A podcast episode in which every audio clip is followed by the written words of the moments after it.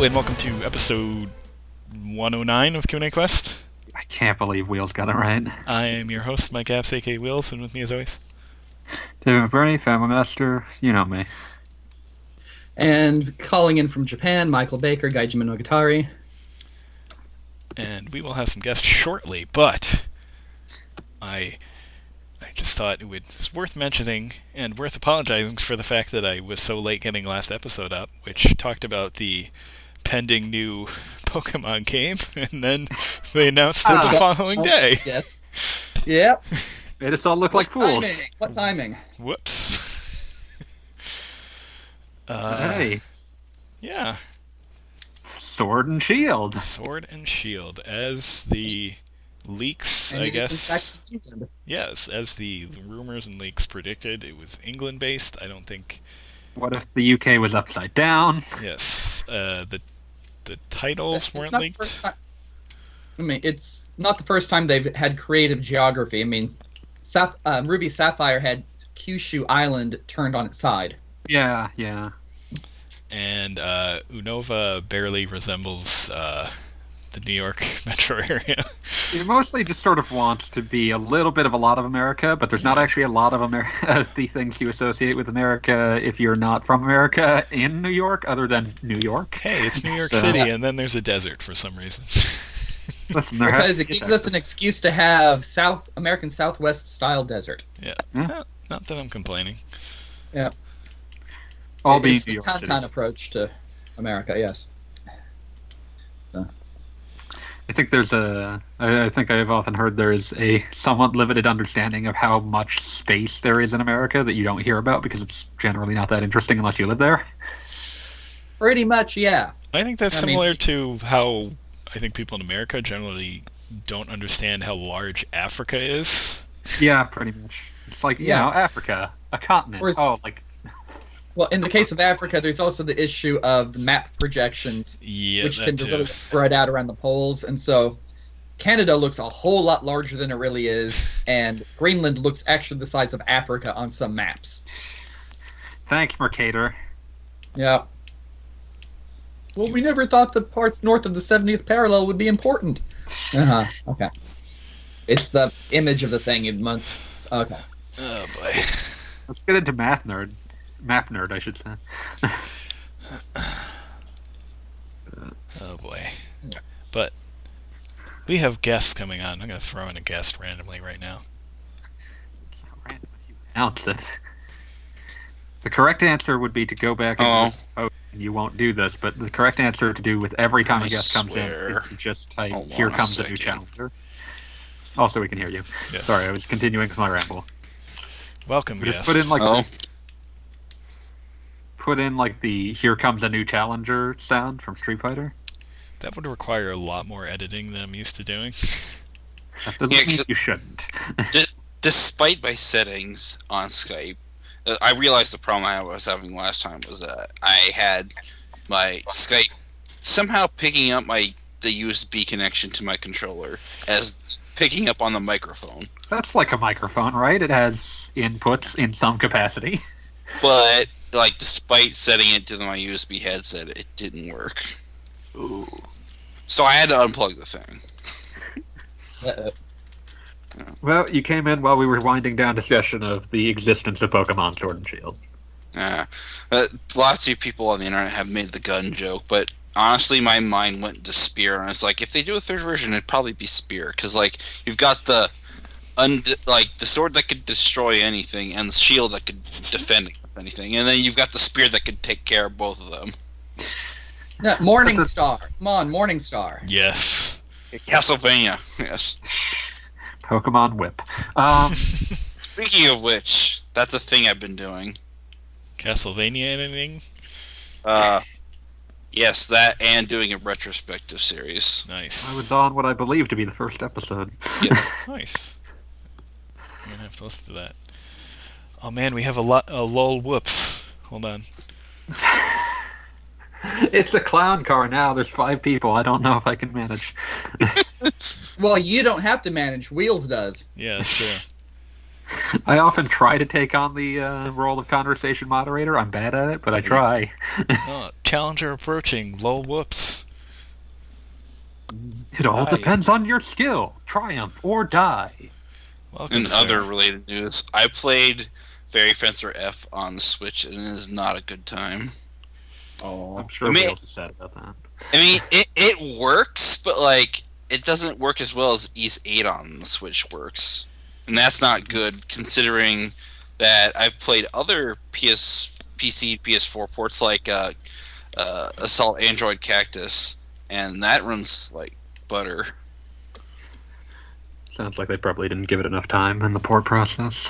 Man. Yeah, and I'm pretty sure Ghostlight was the one doing it, so that's another reason why. I don't trust anything with the name Ghostlight, I'm going to be honest. Does anybody know how to? Uh, And this despite patching. Hold on. Let Lol whoops speak. oh, he's here. Yes. Yeah, I'm Just just wondering if there's a way to get uh, uh, what is it? The, the tou touch to speak thing. Touch to speak. speak to, uh, click to talk? What do you think this is? Discord? I think Skype has such a thing, but I've never used it, so I'm not sure. Yeah. I if My I have brother's my brother had thing a whole headset that let him do that. This the whole app looks so much different than it did the last time I was in it. oh yeah. Yeah, I redesigned it. I don't know what they did. They every just completely months. destroyed it. I swear it looks different every time I open it up. They blow it up about once every three, four months. Yeah. Yeah. Nice. Gets less useful each time. Also, welcome back, Lol whoops. It's been about two, th- two and a half years since you were on the podcast. Yeah. Uh, Sweet it's been an interesting, been an interesting couple of years. That's for sure. Have we been doing this that long? I feel like it's been about that long, man. How do I sound? Am I too loud or? No, you sound sound good. just you sound. If anything, you're a little quiet. But, uh, Mm. All What I was going to say was, Wheels, I believe before we started this podcast, Destiny had not come out, and Destiny came out in 2014. Wow. So, Mm. like, I'm, I'm just using that to date things for you, Wheels. Yeah. Great. It's been a while. old. Old. Or for, for another point of reference, at least one of your children was not yet born. Correct. And at this point, uh, my son and I just beat uh, Let's Go Eevee this evening, so Oh, congratulations. Oh, nice. There you Congratulations. go. he was Go pretty catch that. he was pretty pumped. So how old is he now? Six. Hmm. Well, There's a milestone for you. Yep. Six years old. Yeah. How was it well, last year uh, watching him go to school? Um, I um I was good. It was good. We'll say good. Yeah. he um he had to go. He went to preschool and he like got picked up by a van, so I kind of was already used to it. So That makes sense. and he was fine. Like he was like, "Oh, I'm on the bus. Peace out." This is like a van, but bigger. Yeah. Oh, well, I know some parents have uh, issues with letting their kids go off to school that first time. Oh yeah. Yeah. Very American. Oh, Canadian too. Yeah. No, North it- I mean anything with America in this kind of situation is going to be times a thousand for psychosis or neurosis. Oh, yeah. Yeah. we'll just say some- North American. I would say can like can I'd say Canadians are a bit on par with uh, U.S. parents for that because I've known some people, like in my family even, who were like cried like a baby when their kid was getting ready to go. It's kind of sad. Mm-hmm. I mean, I can understand why you would Getting be ready. upset because I mean your kids are leaving you behind basically, Mhm. starting to become their own little people. But I mean that's a good thing.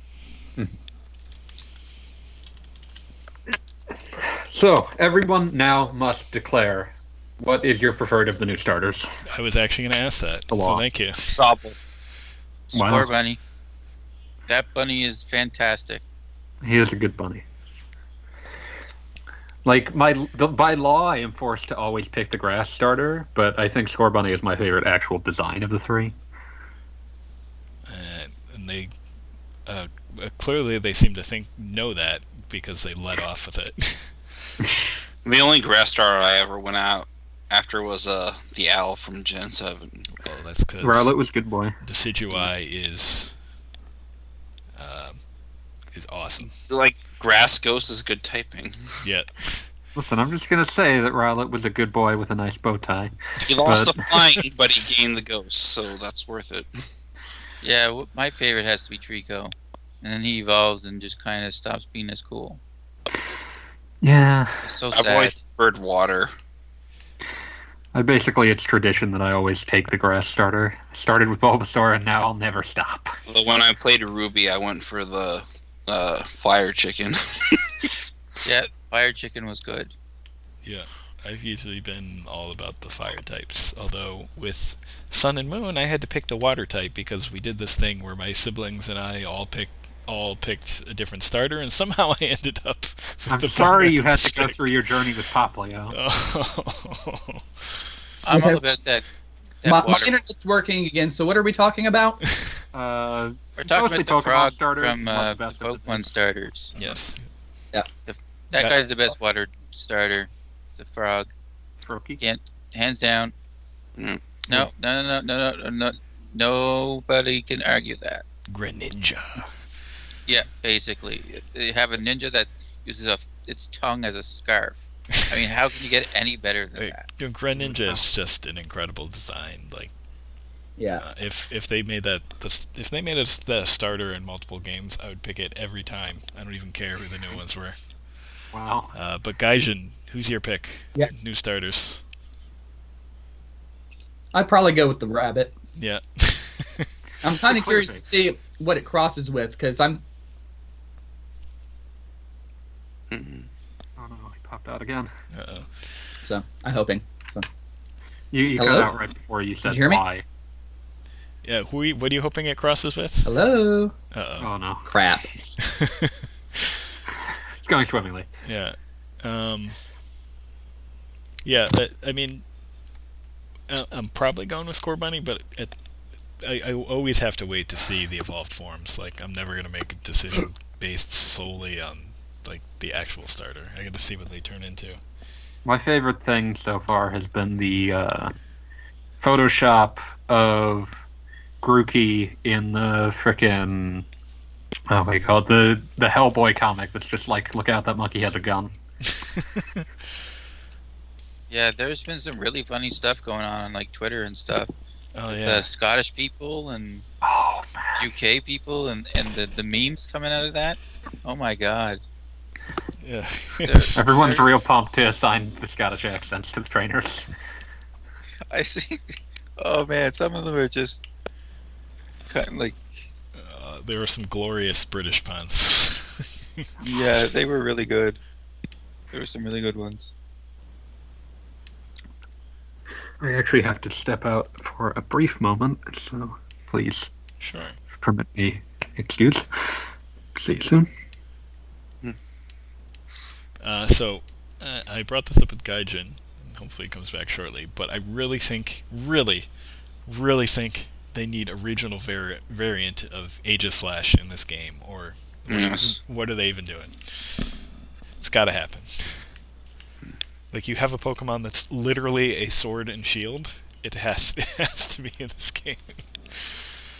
I just hope that it like say the champion or whoever that you're fighting at the end pulls it out as their like ultimate thing and it's actually really strong because I mean it's like you said it's like the M it could very easily be the mascot for this whole generation Oh, yeah.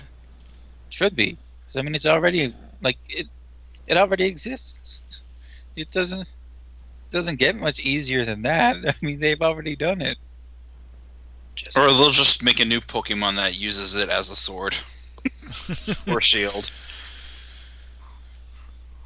I just hope it's not something dumb like uh, just a big floating shield and a big floating sword.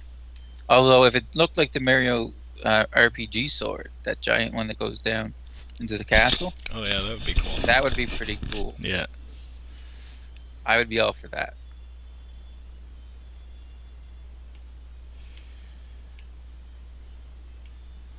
But we will have to see. Um, uh, yeah, I'm excited to hear see more about this game, Me too. and hopefully we don't have to wait too long.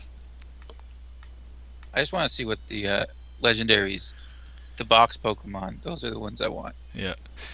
And obviously, Meltan's Meltan makes a lot more sense now. It's like a factory and industry sort of theme to these games, so seems to make a lot more sense now. So we shall see. It's going to be cool to. Yeah, I have a lot of questions about features. Like, are they going to bring in any of the features from Let's Go Eevee, Let's Go Pikachu? Seems not but I would love like two player mode again. Uh, but we'll see. I'm kind of curious why they decided to go back to random battles after Let's Go Eevee and, po- and Pikachu. Uh, I think- take away them. I think they are very hesitant to make any sort of ma- any sort of major changes to the main series. Like, obviously they have a very very strong following at this point, and uh, I guess they're scared of doing anything like that. But that seems to me that seems like a change every everyone would like embrace. Uh, am I am I wrong in thinking that? I mean, get, kind of gets rid of the mystery of fight looking for Pokemon in the grass, but at the same time, there's that's less time you're just looking for a specific Pokemon. Yeah. Yeah, I would. I'd go either way, to be honest. It's if as long as it uh, doesn't get too annoying, I don't really care about my type of encounters. Like as long as there's not a million Zubats in the, Mm. in the span of one cave, I can live Yeah. with it. Yeah. But, That um, was brutal. A good compromise would be maybe do that just for the Safari Zone, at least for now. Well, one of the things that I'm still waiting to to hear is like what do they have to do in the game other than just going for gyms and going to become the champion? Are they going to do stupid things like the dress up contests and stuff like that again? Because I really hope they don't. Who knows? Uh, it's, I, I, hmm. did, did they have any of that And I mean, if if the, if they had any of that in Sun and Moon, I never noticed it. I'm not even sure. No, Yeah. most of I the don't think game was, was. and, and they didn't have traditional gyms either. You just did island trials. yeah, I actually love the Island Trials, but they'll, Actually, they'll probably ditch I those. loved Ultra Sun. Ultra Sun was great. Like it's my favorite of the Pokemon games. It's one of my favorite Yeah. games of all time, for sure. If Sword and Shield has Pokemon jousting Oh, oh, as a That'd be interesting. yes, please. Yes. Anyway, hello again. Um, my internet connection does not seem to be sure if it exists or not. it's currently Schrodinger's Hmm. internet. That seems bad. Well, that's the thing. It does. I mean, it, it doesn't actually show up as disconnected. It just stops Ooh. Oof. While telling me that hey, yes, we have internet and it is connected and secured. Or is it? Well, it's something, all right. Oh, oh. But yeah, I'm, I'm hoping that they take the potential knighthood angle for this game as far as they can. Mm. This, Yeah, this could it would be- be pretty cool to see like a horse mounted like Pokemon that's kind of like a hybrid of two Pokemon. We haven't seen something like that since like Slowbro. You know, Yeah. where Cloyster goes on to this the Slowpoke and they become a Slowbro together. Yeah, I cool to always, see is I always, always forget that that's what that's supposed to be. People Oh, are. I'm- I mean, um, Hmm. there was, it's like among the lost Pokemon that got cut from the first two games at one point or another. There was something that looked a lot more like the thing on Slowbro's tail than a uh, Cloyster did. Interesting. Yeah. People people were suggesting that there'd be a armored uh, evolution like mechanic. But that sounds a little too b- Digimon to me for to be No, I'm something. thinking of I'm thinking of the trainer literally be riding his Pokemon with a shield and a lance. Mm, I mean, just jousting with a Rhyhorn. Oh, Go for it. Yeah, that sounds that sounds really awesome.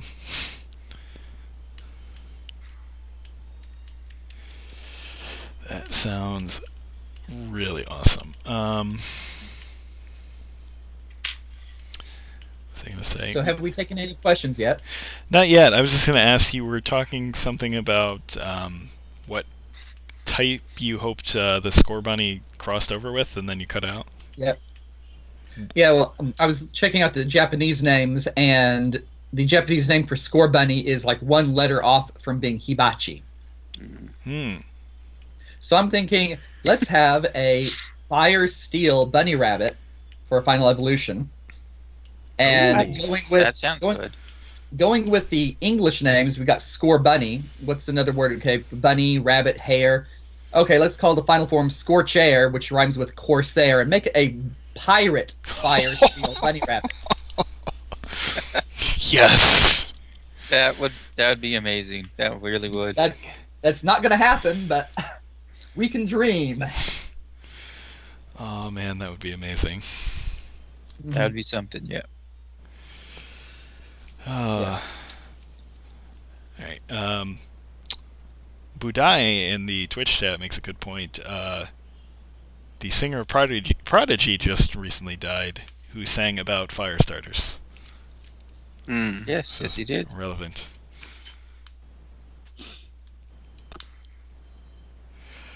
Um, all right, let me pull up the actual questions. I had them ready. Okay, from, Let's see. from Strawberry Eggs. Game, f- assuming Game Freaks, Game, wow, Game Freak sticks to its apparent pattern. Pokemon Sword and Shield should have one or two new evolutions.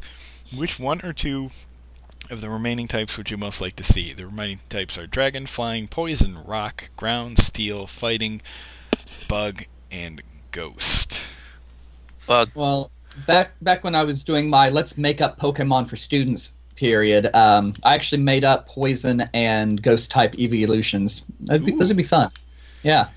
Um, like the Ghost type was actually based on a like the idea of having a mutant version of the Pokerus Mm. um, available in certain regions of the map, and if your Eevee got infected with that particular Pokerus and evolved or leveled up with while it was still active, it would evolve into a Ghost type. Hmm. So, of course, I, I use the same uh, idea for a mechanic to have an alternative evolution for Magikarp and make it Holy Carp. Oh man. H- How about Yeah. like begin like Yokai Watch, where it's just an S rank type monster. Where it, it looks exactly the same, but it's like super powerful. Oh my god. Uh, honestly, of all the things Pokemon could be borrowing from, I don't think it should be borrowing from Yokai Watch. Poor, poor Yokai Watch. no, I mean just the the styles of monsterizing are just a little too. Yeah. Uh, yeah, yeah. I mean, it'd be like the crack from earlier about oh, it's looking like Digimon now. you don't want to borrow too much from Digimon either. So, even if we have Mega evolutions now, oh well. Okay. well, they seem to have immediately, like, as soon as they did Mega Evolution, seemed to back away from it. So Yeah. I think they're kind of stupid. I don't know. Some of them were really good, and we're kind of like, why weren't they this type to begin with? Like Ampharos, Electric Dragon type. Yeah, that's or true. Or why Or- didn't they just Sorry. make new evolutions for them? Yeah. Because that would involve doing a fourth evolution in a lot of cases, and they don't usually go over the three pattern. Mm. well, they could make alternate ones, kind of like what they did with uh, what's it, uh, Ralts, turning Yeah. into Gardevoir, and then what's his name, Gallade. Gallade. Um, Yeah. Gallade. Yeah. Yeah. Well, in that case, I think they actually had some blowback because um, that particular Pokemon looks very female, when male or female. Yeah. And so I think they just had some blowback on that, and they decided to just give it a male counterpart. Yeah, well, it's still it's a it's an idea that they've done before, right? So it's something that, Yeah. that they could. I mean, it's like let's say Charizard. The Mm-hmm. one of it turns into a dragon, a dragon fire, and becomes what black or something like that. Does he? Mm. And then you have the other one that's just like becomes more fire and flying. That, and it's just like, well, why don't you get something, set it up so that it can like have a kind of split evolution where it can go one way or the other. Yeah, kind of like Eevee. Maybe, maybe like But- using a stone on it changes Yeah. it from turning to this, and then using another stone changes it into the other form, right? Yeah. Something like that would work have- out really well. You just kind of have the issue then that you're going to have to apply this to every single starter from here on out. Mm. Oh, true. So um, if they were going to go that route, they should have avoided having mega forms of any of the original starters. Well, here's a question. Mhm. Uh, an evolution. What one would be like? What would you have as a mega evolution? Which one would you choose? Like who, who would be the coolest to turn into a mega form? Mega Dragion. Because What they, they should do Dragon Eevee No, next. the- the please. original- How, how about Mega Normal Eevee? Oh, Yes, exactly. Eevee, That evolves, Eevee evolves into everything except normal type, so just give the normal type a mega evolution. I That- remember. that- That's pretty good, actually. That's a pretty decent idea. I remember before, uh, before fairy type was revealed, people kind of speculated since there was no reason to assume there was a new type. People kind of speculated that Sylveon was a normal type evolution. Hmm. I know most of what I heard I was heard either people say flying that or was a bug. bug. I never saw Bug. Hmm. Yeah, I, I I, did several times because it has the butterfly motif. Oh, Yeah. that makes sense. And from the name Sylphion, it sounded a lot like it could have been a flying type. Hmm. So, what what types do we actually think they might do next? Like, what Uh, types might fit into the themes that we've seen so far of this Mm. this new Dragon and Steel. Dragon and Steel? You think? Yeah. Or fighting. All of this does Oh. remind me that uh, recent, like within the last month, a uh, one of the founders of IGN posted a picture of like er- pre-release Pokemon like stickers that had some of the names that were not final. From One of the the some, some of the notable ones were Eevee was just Eon, which Dude, dude, if you go back into the RPGamer archives, yeah, far back enough, you can find the original artwork for Pokemon um, Blue and Red without the thumbnails because we weren't doing it at that time, and each one is linked by its original release name. Hmm. You can find all of them on our site. Oh, cool. Hmm. Yeah. I But can, I these were, I, I mean, in terms of like these, Rock. Did they have the official like, not official, but the non-final but still translated English names is what was going on. I know that's what we have. Nice. I should look that up. Yeah. But this this caused like a dust up on the internet because people hadn't thought about these things in 20 years. Yeah. So, oh, great. Next thing you know, we're going to be reigniting the Great Hamster War. Oh god. No, no, no, no. What's what's the Great No. Hamster one? No, we've discussed We've this discussed before. this one before. Great Will. hamster. It's the it's the it's what do you call the three legendaries in frickin' gold, silver, crystal, and thus we are not discussing this further. Um, Um, But yeah. so already argued this one out, so, con- let's keep going. so confused. so very the- confused. my personal favorite, uh, my personal favorite on that list, though, since I had not seen it, was one, Abra and Kadabra as Hocus Pocus, but Alakazam was still Alakazam, and two, Koffing and Weezing are just labeled NY and LA. Huh. Yep. Oh, And, I get here it. we go. I get it. Found it. Some of them are the same. Some of them are quite a bit different. Yeah. Um, yeah. Hitmonchan and Hitmonlee were Kung Fu and Judo. I saw the the weirder thing is that these stickers actually labeled uh, Machoke and Machamp as Kung Fu and Judo. Mm. Huh. Hmm. Oh no, never mind. Sorry, I, I got the wrong parts on the list. Yeah, it's karate, kung fu, and judo. Yeah, that's the ma, ma um, that's the ma series. Mm-hmm. Yeah, like yeah. Rat attack instead of Rattata. Dig. Pidge, Pidgeotto, and Pidgeot. Yeah, we got those. Um,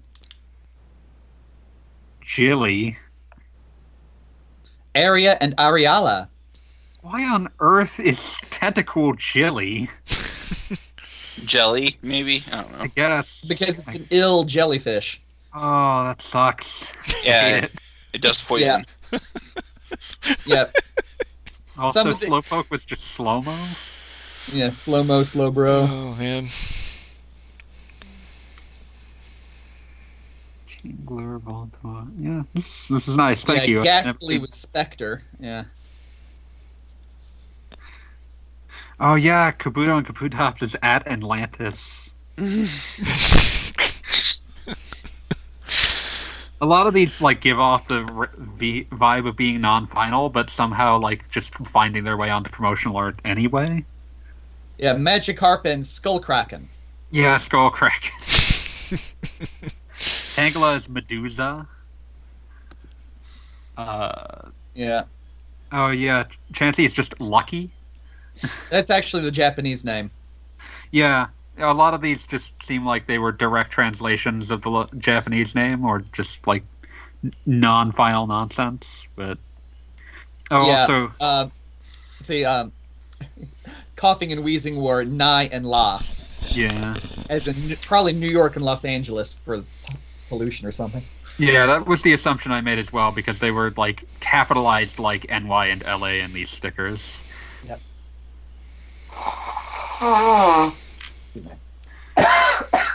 A fascinating bit of internet history. Oh, also Cubone is just orphan. oh, Or phone. oh. Mm. That is awful. Two O's, yeah. Yeah. It's clearly supposed to be pronounced orphan, but yeah, it's O R P H O N. Yeah, and then for some reason the Pokemon Gold and Silver monsters, there's about nine of them that are listed here, and they're they have to use the Japanese names because they had no idea. Oh yeah, I remember that at the time. Uh, Oh, and there's some attempts to like sort of delineate this. Denryu, Electric Dragon. Yeah. Reriba. Either, either that or Electric Pole, but yeah. Yeah. Lugia, in parentheses, in the Pokemon movie. Gold and Silver trainers. He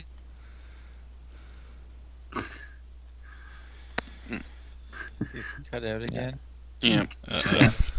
The actual best thing in the Gold and Silver Trainers section is Jukugaeri, which is referred to in quotation marks as going home for cram- to cram for school. oh, speaking of gold and silver, just random random thing I remembered. Does Ash in the first episode of the anime see Ho-Oh? Yes, because Yes. the anime started in like 1998, and Gold and Silver were Gotcha. originally supposed to come out in fall of 1998 in Japan. Okay. I was a bit confused by the timing of all that. Yeah, like in Japan, the Pokemon we like in North America, the Pokemon anime was like nearly the exact same time as the game's release, but in Japan they followed a fair bit later. So the anime had these sort of like this hint at like, oh, more Pokemon than you've ever seen before are still coming. Oh wow, you came back. Okay, Yay! Huh. I didn't even have to turn the thing off this time. Hooray! But yeah, we were discussing. Wheels was asking whether Ho-Oh had appeared at the beginning of the Pokemon anime, and I was responding Well- that the anime started significantly after the games first came out in Japan, and that therefore Generation 2 was already known to exist around the time that it came out. Yeah, That game would ultimately be re- delayed an entire year. So Wow. the Wow. which was impressive for a Game Boy game, as many Game Boy games were really developed inside of a year. yeah, but remember, remember the contributions of old what's his name from Nintendo, who Oh, yeah. got to, uh, Iwata. yeah, yeah, who had to was it recompile the entire thing. Uh, You had to write a different compression scheme for it, but there's there's a lot. Those uh those pre-release ROMs that showed up at like Space World 1998, I believe, are in the wild of the internet, and they are strange. But yeah, Pokemon. I wonder if uh, Mewtwo is gonna have any kind of presence in the game, like as like a bonus, because uh, they're definitely trying to promote um, the new Pokemon movie this year, which is a remake of the first Pokemon movie. Finally, time, baby! It's time to revisit that again. Uh, it's just that's Better writing. that's weird to me. They just like rebooted the move, movie Yeah. series, rebooting his like Ash's origin with no Mist and Brocky, in that. Mist. Mist and Brocky. Wow. Yeah. Uh, Uh, My good friends, Rock and Water Lady. Well, to be fair, I, those I, I think it. I think we're all better off for Brock not being there because he's terrible. well, now he's in, he's in this CG movie though. Oh, is it in CG? Oh, God. Yes, it no. is. No, no. We're let, let's just think about Detective Pikachu. That is somehow the better idea here. Ugh. I know. I've just been enjoying watching Ryan Reynolds interviews about his method acting approach to Detective Pikachu. I chewed through many power cords. Yes. I love, like, I. It is baffling that that film looks good. Absolutely baffling. Well, Ryan Reynolds is a treasure, so that helps a He's lot. something, all right. Yeah. It's, it's written by one of the writers of the of Guardians of the Galaxy, which explains a great deal about its Oh, tone. yep. Yep. Oh dear. But yeah, so in conclusion, Detective Pikachu, uh, Detective Pikachu, good. New horrifying Sonic the Hedgehog that is currently freaking out Yuji Naka on Twitter. Bad. We Yeah. haven't even seen any of it. No, they've shown him. They have. He is at. They, Yes. pe- they leaked. That someone leaked images of what he looks like, and Yuji Naka just got shown an image, and it's like, is this a Sonic movie? Oh, He's no. so sad right now. Oh no. oh. If you saw the previews, he is better than you feared, but worse than you hoped. Oh.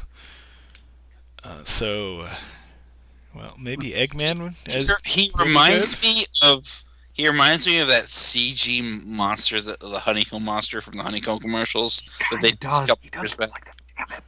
Oh, this sucks. Ugh.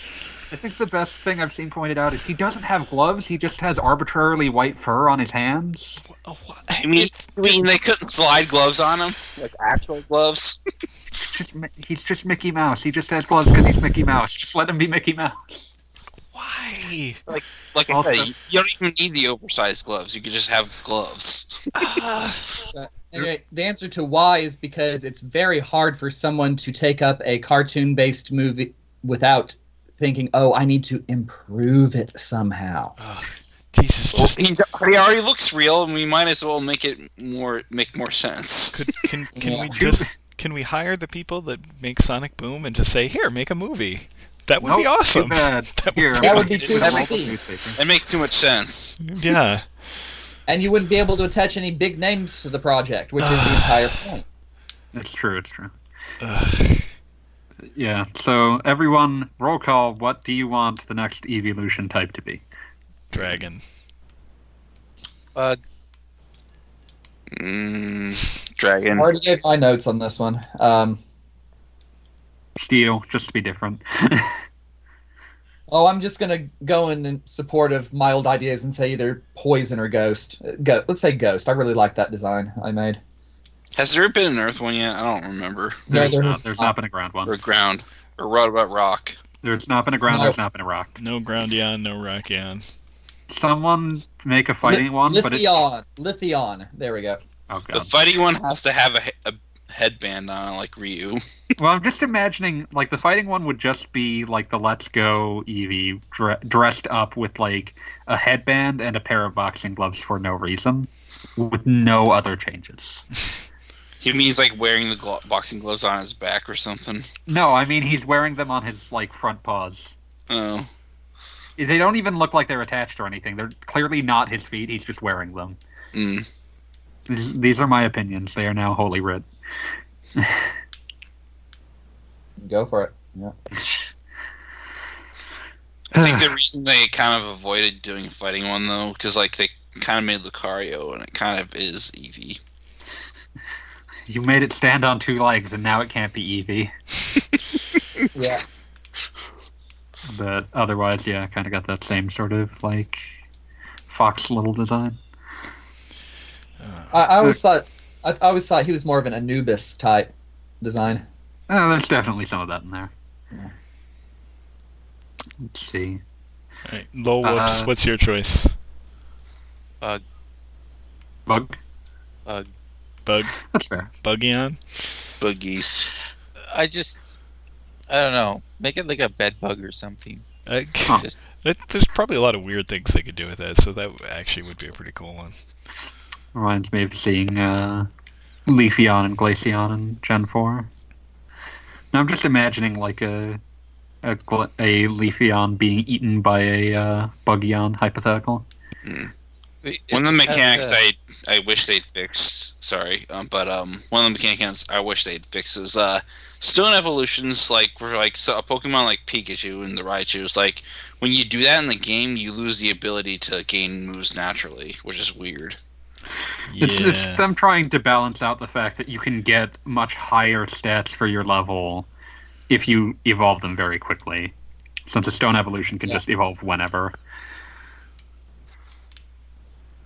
Because like, because like, but like when you use a stone on something like Eevee, it gets a whole new moveset. So it's like, hmm. yeah, so it, it needs to function differently because it's Eevee. Yeah. I wouldn't mind it getting like its whole other move set, like moves that only Raichu can learn. But no such luck. I appreciate the concept that. Uh, oh, what was it? no, my brain's tried. Uh, I have skipped. I I do not remember what concept I appreciate. We want to. Uh, we could probably talk about Pokemon for another three hours. Do we That's want to true. go? yes, next question. Quickly. Okay. With no transition, from- or we'll go on forever. This is from Eternal Youth. Is there an RPG you believe was a victim of being too ambitious technically or narratively when it was made? Yes, many of them. Uh, Hmm. we could probably Fable? each have a different one. I'd say Fable. Mhm. The whole series. Mm, What series? Fable. Oh, yeah, that was definitely. I, I I disagree with that. Not I disagree with that because I don't think the actual developers were ever that ambitious. They just Mhm. were. There was a lot of talk. well, I think that Well, like talk One is guy in particular was quite ambitious. Yes.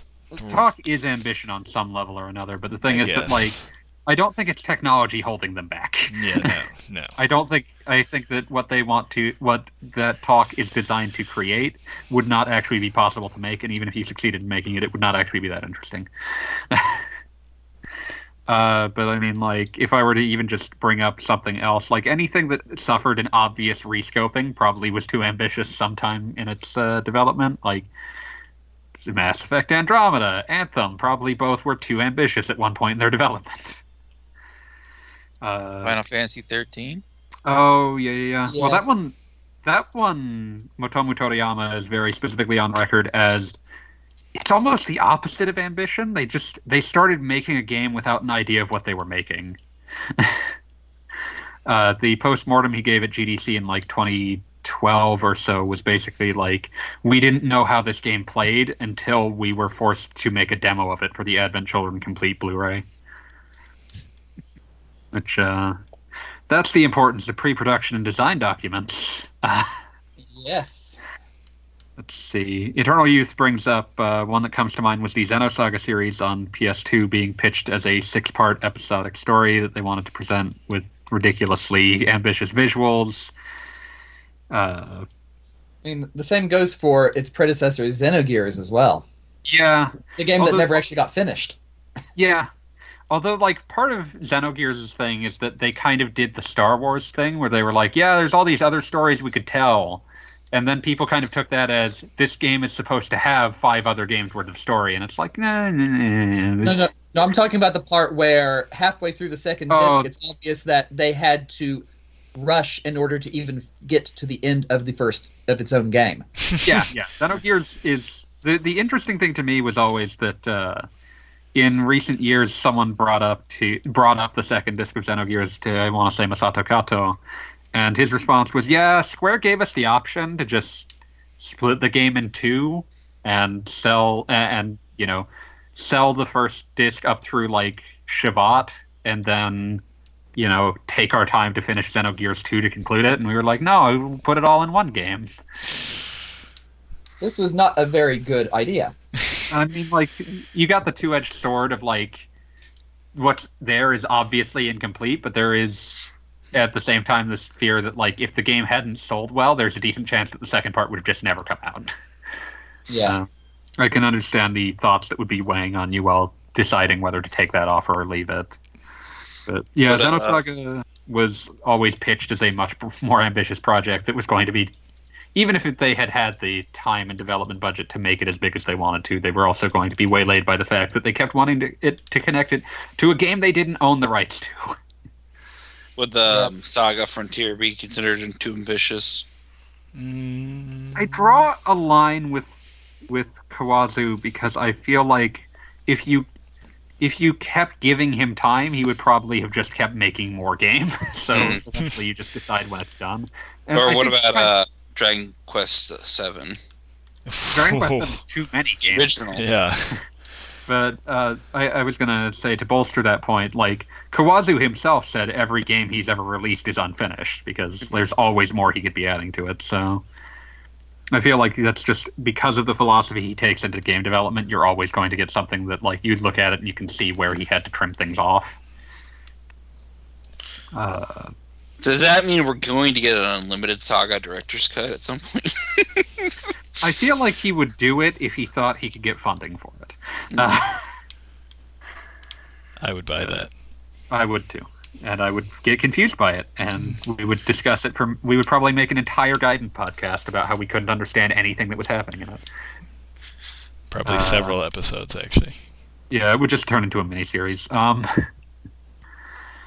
but yeah, Xenosaga probably kind of doomed from the start. Their ambition, like the weirder thing is that when Xenosaga was first pitched, they sort of implied that this cast would not be the primary cast for all of them.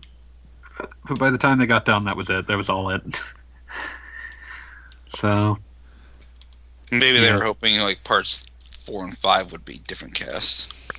Yeah, well, I mean, the original intent was that supposed quote unquote the original intent was that Xenosaga was supposed to be six episodes, but yeah, I mean, once Which once you get Shenmue was definitely too ambitious. Hmm. oh yeah, that's a really good one. Sega dumping like seventy million dollars into that. Whoops. Like the the idea, I think, was supposed to be, well, we'll just keep reusing assets for you know forever until the story's done. It'll be a huge hit, so it'll pay for itself. And oh, no, no, oh no, it didn't do that. But yeah, like that that's another one that's fascinating to go back and look up because you can find how many episodes Shenmue is supposed to be is different depending upon uh, what month you ask Yu Suzuki in 1999. Like, I have seen numbers that go from as few as five to as many as 30. and what constitutes, like, how many chapters each game is supposed to be. My personal favorite is that Shenmue 1 is chapter 1, and Shenmue 2 is chapters 3 through 5. Huh. And apparently, chapter 2 was just the boat journey that he had between Shenmue 1 and 2. But and I guess however many other chapters, anywhere from like, uh, anywhere from like twelve to eighteen, are supposed to be resolved by Shenmue three. So here's to hoping. oh boy. That's a long time to wait. So here's to hoping it's good. Is that actually Um, coming out? I mean, like they keep doing Kickstarter updates that show that progress is being made on it. So I don't think that they're. Plus, there's definitely like monetary assistance from multiple uh, large corporations. Sony has some sort of stake in it. Why? Uh, uh, Why? don't you remember the Don't you remember the E3 where Sony ended it with like, "Here's a plug for the Shenmue 3 Kickstarter." Vaguely. Like that happened. That happened right around the time that they announced like FF7 remake. So. Yeah, that was perfect. Oh, like everybody was so excited, and then nothing. The worst, the worst thing about the Final Fantasy VII reveal was Square Enix had its own thing, and it kind of unveiled the same thing that they had already done. So everybody was just like, "That, well, that is cool, but I mean, we're not really surprised to see it anymore." Reminds me of when they first uh, showed Final Fantasy VII, the uh, play, the PlayStation One Classic coming to PS4, and everybody was getting so pumped up because they thought that, oh my God, the remake is coming, and then nope, nope. I thought Nope, that was the funniest thing that that's Oh, happened man. so long. Furious. That was amazing. yeah, seven remake. Uh, that's a game we might that might end up on this list. We don't know enough about it to say. Uh, I'm It's guessing yes. Doesn't that summarize Square Enix lately as a, nu- in a nutshell, though? I mean, if you go back as far back as you want, like the thing is that Square is just kind of continuing a business strategy that only kind of worked in like 1997, which is that they just sort of announce something soon, as soon as a team is assembled for it, and then they just sort of wait for it to come out. And then in 1997, that kind of worked because the game could come out in two years. But it's uh, you know 2019, and like a AAA game dev cycle is four years minimum. How about that new for- front mission game? Oh, Left Alive. I appreciate the concepts behind that game. I wish it wasn't obviously being pushed out the door at least six months early. It's like you think you think evolution would have taught them something, but no. Evidently not. But uh, yeah, well, at least they didn't market it as left Al- front mission left alive. It was just left alive, and then they revealed in press junkets that oh, it's in the front mission universe. But uh, yeah, like uh, FF7 remake might one day end up on this. We don't know enough about it. Evidently, their marketing plan for it for at least a year has been be radio silent until KH3 is out. Which, I mean, bold move from a company that decided that they also needed to announce it less than like three months after it was put in production. Let's see. Uh, the other half of Eternal Youth question: Which '90s or aughts JRPG would you like to see rema- or not JRPG, just RPG? Would you like to see remastered or remade? I keep crossing fingers Square will resurrect Vagrant Story and give Leá Monde its and its amazing monsters the full HD treatment it deserves. It's a technical marvel on the PS1 for its time, I remember, and deserves a new gen experience on modern hardware. I wouldn't want to see them bring back Vagrant Story without Yasumi Matsuno, and I'm not convinced that he would ever want to spearhead a project that ambitious again. I, I like somebody, anybody that just give me the entire um, Tenchi Sozo. Um, Soul Sure. Blazer, ActRaiser, yeah, Yeah, the Blazer series, Il- uh, Illusion of Gaia, and Terranigma. Terranigma. definitely not that fourth one. I don't know if they not- could actually make the fourth one play better. This could be interesting. No, I've I have too many bad memories of the Granstream Saga. Let's see. Um, I mean, unfortunately, there's just so many options. yeah, that's the thing is that like this is there's a lot of things that it's like I I would salivate for this. No one else would. but Considering exactly how many games I've played from Mm. decades that never came to Japan or never never came to America. I mean, yeah, it's just really insane some of the stuff I could vote for on this case. Um, yeah, we'd be kind of limited to like things that actually came out here. So I don't know. Speaking of Front Mission, do a big gorgeous update of Front Mission Three. Or uh, Live a Live.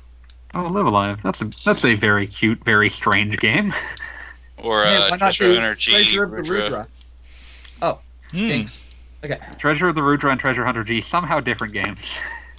Yeah, I mean, Treasure of the Rudra, you'd have to deal with the fact that the the magic system is based around spelling, and so you'd have to work away with that. Oh, and just, Treasure Hunter G, you would have to work with the fact that the actual game cartridge required so many specialized microchips that they still can't quite emulate it properly. This does or, remind uh, me of a thing that is relevant to the interests of people here, which is that apparently someone finished a fan translation of the DS Ni no Kuni, Yay! Cool. up to and including a PDF of the manual slash book. Uh, I don't think they actually had to do that because I'm pretty sure they released that book with the collector's edition of the PS4 version. Oh yeah, so it's probably that it just comes with that PDF. Yeah, it's just a Uh, PDF version of that. An HD remake of uh, Linda Cube that you always talk about, or uh, cube. Oh no. Linda Cube with, with episode with episode D. Yeah. Or, uh, oh no. or uh, Moon. Moon. oh, that would be fun. Yeah. Actually, Lovedelic still kind of exists in some form. They might actually be able to do that at some point. Love to leak is so weird. No, no, it's Lovedelic because it's supposed to Lovedelic. rhyme with psychedelic. Oh, Mm. of course, that's how they were going for. Yeah. I'd say uh, SMT no- Nocturne. Or a That'd remake of. Tulip. Yeah. Nocturne would be Well, really. that's also Lovedelic. yeah. Uh, it's it's Lovedelic related, but yeah, Nocturne would be interesting. in that same vein, maybe like try to make Persona 1 playable. Yes, they technically remade it, but it was basically an enhanced port, and that game is garbage. Or Uh, Persona 3 would be nice to get on the Switch. they keep Nice imply- updated. people people keep up rumoring that just by virtue of how much work they had to put into upresing all of the character models for the dancing game, but I don't know if I believe it. Yeah. Well, pretty Uh, much anything attached to Atlus is at least possible. Yeah, They- they'll they'll keep. well, mining nobody that. thought that there Give- was going to give be us any the devil- game. Give us the Devil Summoner games, you cowards. Yeah. The, The thing about- one, yeah. Complete with a new We've plush toy. Thank you. We've got Yeah. Soul Hackers. Which I'm is not- the better one. Yeah, I've I've heard that original Devil Summoner is a neat idea, but plays like garbage. kind of like Persona. Yeah, kinda. Yes, actually, same generation. Yeah, they're they're very close together in release as well, so that's Yeah. pretty much on the head. They probably use the same engine. The- They're, they are both I would first- say- let's go with Mermanoid. Mermanoid. Oh my god! What is Merman? You always manage to find things that it's just like even I have never heard of this. Hey, when I when I put up a review for it, I actually got like some emails from a few fans who were like, "Oh, thank you, we love this game." I was like, Can you try? Can you explain this one plot point to us? Because we can never figure out why. Yeah. Uh, Shinkai Densetsu Mermanoid. Yes, Deep Sea Legend. The, the game that was supposedly based on a 90s anime, and that, as far as I can tell, had absolutely nothing to do with that anime. Huh. I love how Hey. life on it. Anybody played um, Holy Umbrella? I think I've heard the name, but I've never played. it. I've n- I haven't heard that one. I did a Let's Play of that a while ago. Go look at that. Holy Uh, Umbrella. Yeah. It's called Hor- Holy Umbrella uh, Dondera's Wild.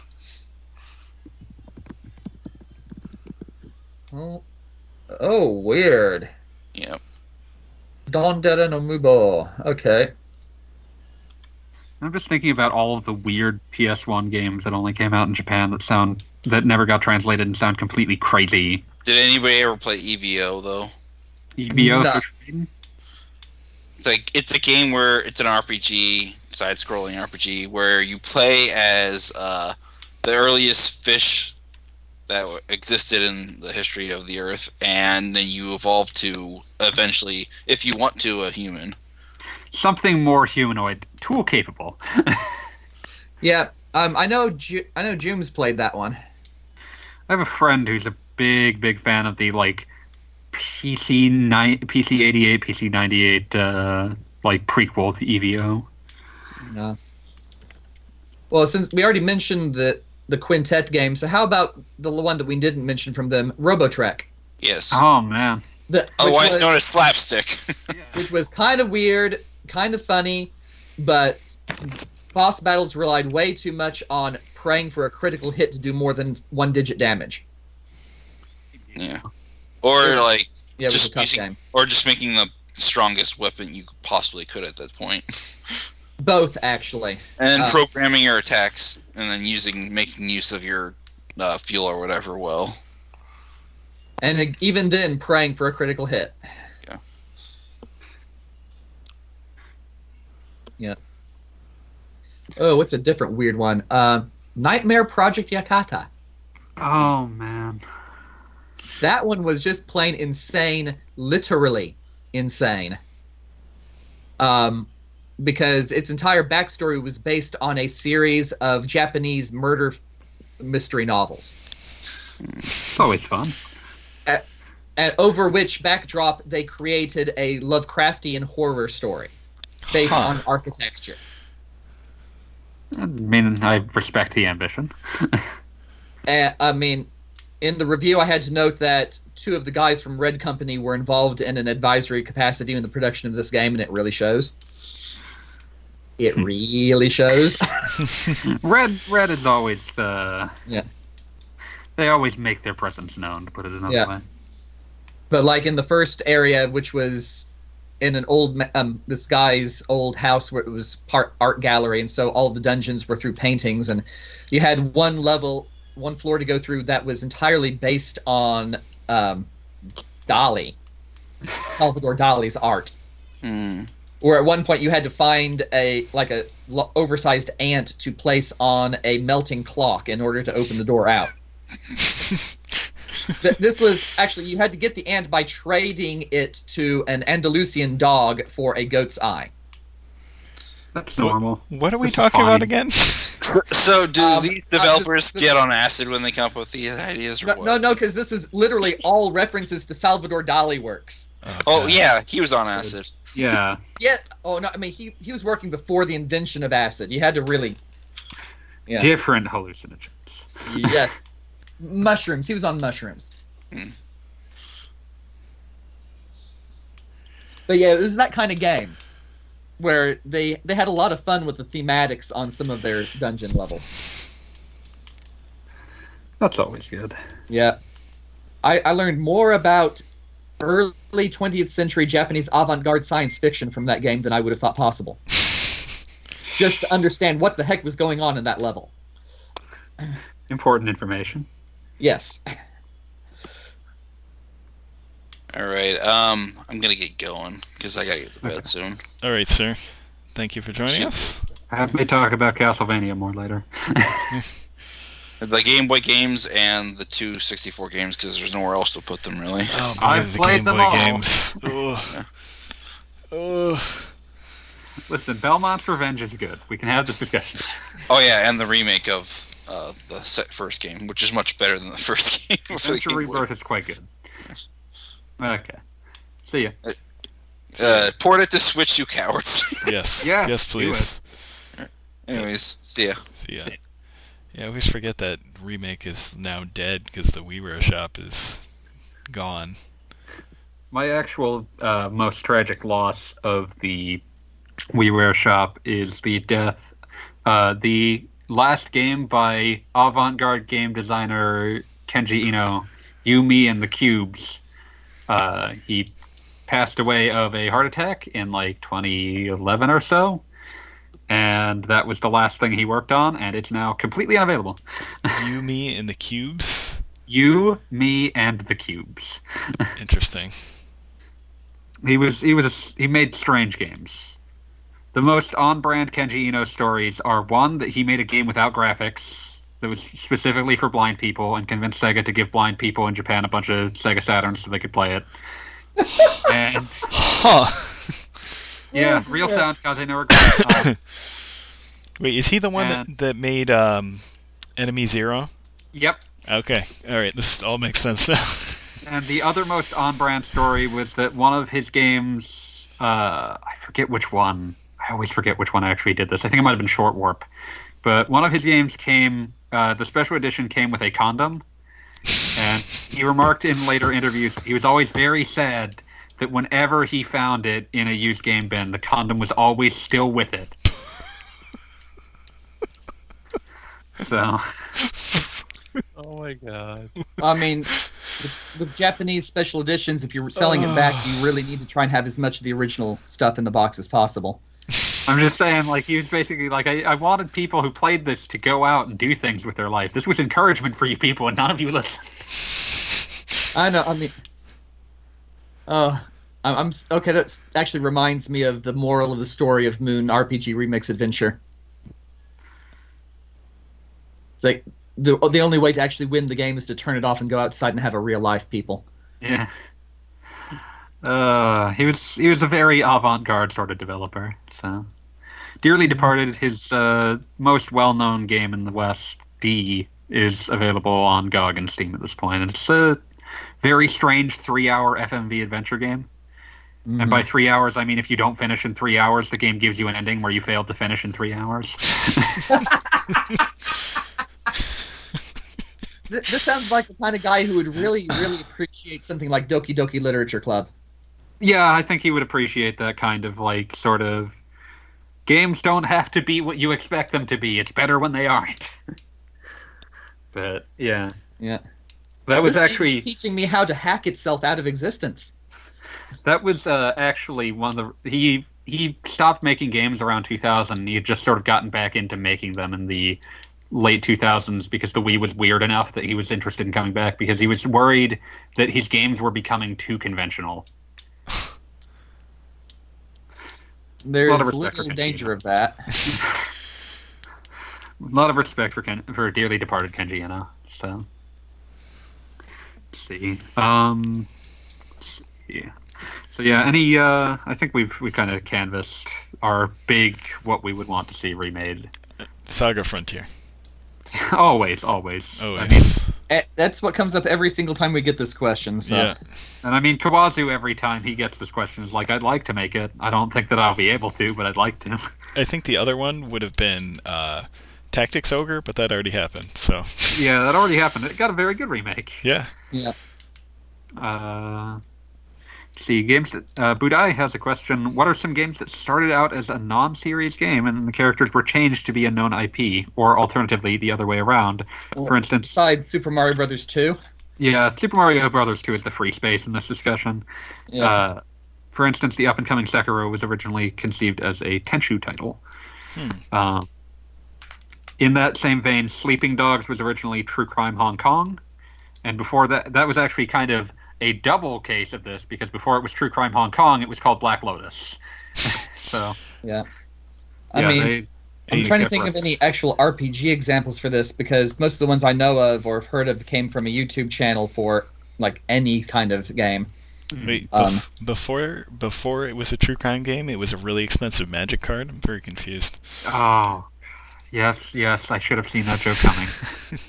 Boo, boo. okay, shoe shoe wheels Well, out the door. Okay. Um, Class of Heroes started off as the company's pitch for um, the next game in the Wizardry series. And it shows. and they got turned down f- to become the new developers for the Wizardry series. So they just said, you know, we're just going to make it anyway You can't because stop us. Wizardry It's is more than a series; it is a complete genre over here. Wizardry is more than a series; it's a state of mind. Hmm. Yes, But yeah, that's that's Wait. another one. Yeah. I that's the feel best like example I can think of. That Yeah, I like explains why I don't like Class of Heroes. I feel like RPGs don't often do this because a lot of times RPG sequels aren't canonically related anyway, so you can just sort of do whatever you want. Well, I remember hearing that Secret of Mana was originally supposed to be an actual fan- Final Fantasy title, but they decided they didn't want to go with action RPG for the main series. Mm. Yeah, I've heard similar. Usually, I hear it pitched as like it was a Final Fantasy action RPG spinoff, which is why it was why the original was Seiken Densetsu Final Fantasy Gaiden. But Uh, what Uh, about like Final Fantasy VII? there's I've heard Because, I debates mean- about whether that what that started out as. Well, Final Fantasy IX was the one that was supposedly supposed um, it was supposedly going to be a like a Gaiden story off series, and then they decided to make it the main series. Yeah, that one was purportedly that one's case was just that like originally it was going to be oh we'll make a sub series of throwback games. Yeah. Yeah. And then it's like for some reason, oh, we don't really actually have anything for the main series at this point. So okay, let's make this one the main series. Didn't PS2 is taking just a little longer than we expected. I remember the uh, promotion material for that game was like the crystal comes back. What crystal? Where was it? It's at Is the very like, the end last of the game. boss. Yeah, Is that it? it was Oh the my core of the universe, and the villain managed to corrupt it with his own lingering daddy issues and neuroses, and it basically created uh, what's right word a a transgalactic death wish in the form of the final boss. Hmm. I see. FF9's That, that's the only strange. that's the only explanation I can think of that actually makes sense for that last segment because they really did not explain it well. No, it, it definitely was not explained. Yeah, that was that was them trying to harken back to the Final Fantasy tradition of this final boss has nothing to do with anything. It's not even that much of a tradition because, I mean, okay, Yeah, so like romance. Final Fantasy One, the boss, the final boss was a temporally vortexed version of the first boss. Um, second game, the final boss was the Emperor that you've been fighting against the entire time.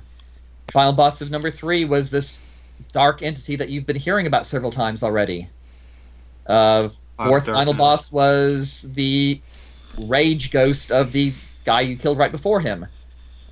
The Um, thing I think the thing they were trying to harken back to and hit a particularly extreme extreme example of is you spend most of the game chasing one villain who is then revealed to have like another villain that's causing the actual problem. Like Dragon Quest VIII. Yeah, Dragon Quest VIII is Oh actually a much gosh. better example of this than most of the Final Fantasies. By virtue of the fact that like you actually reach the enemy you're trying to kill first, like halfway through the game instead of like Yeah. nine tenths. But Uh, yeah, uh, yeah. Zeromus is the most obvious like thing that the final boss of FF9 is kind of homaging. Yeah. Because yeah, I mean, I'm just going through the list, and most of them have had uh, most of the final bosses had some sort of like foreshadowing that something was involved, even if their actual nature was kind of out of there sometimes. Oh, what's the other thing I was remembering? Uh, man, I'm just remembering how FF5 ends with uh, FF5 bringing back Exdeath because someone had a splinter. He regenerated from a splinter, yeah. Uh, that's FF5 having its very cavalier idea of how to make a joke. Um, Well, I, I didn't actually see it as a joke. It was it wasn't that somebody got a splinter. It was that he deliberately planted one tiny bit of himself on the person in order to survive. It's not precisely a joke, but it is a very like FF5 has a somewhat sillier res- like way of dealing with things, and I feel like Exdeath regenerating from a splinter isn't a joke, but it is sillier than a lot of other games would do. They would try to come up with something that sounded more serious, even if it did the same thing. Yeah.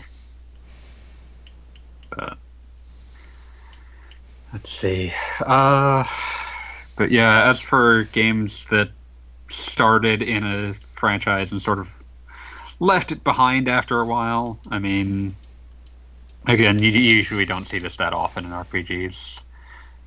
Uh, just by virtue of the fact that they can often have such loose connections. Mm-hmm.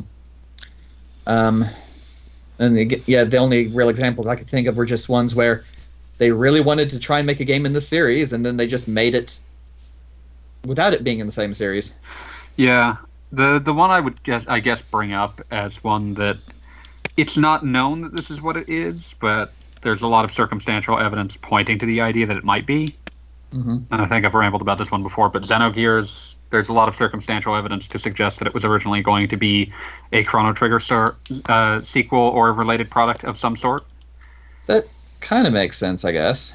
There's a lot of shared staff. Luke is in the first area, and there are statements from close to the game's release.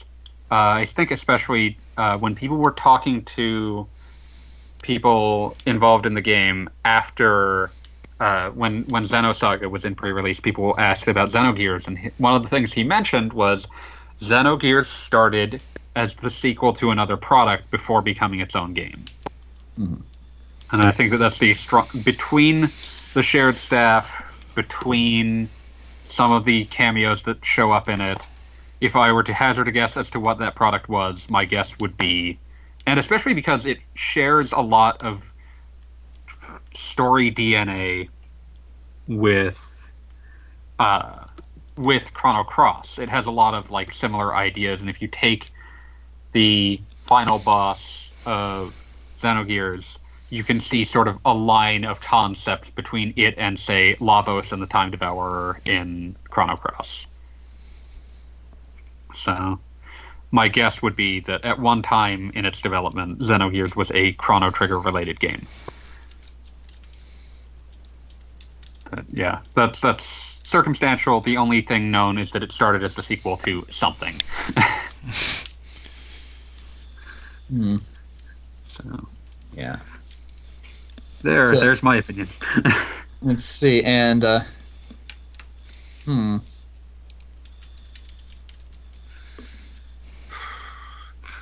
Sometimes I wonder. I mean, for the changing to a known IPM, I was sometimes wonder how Chrono Cross got started and whether or not it might have been something else before they decided to put it into Chrono. Even though I know that it was made with the intention of being a Chrono sequel, sort of.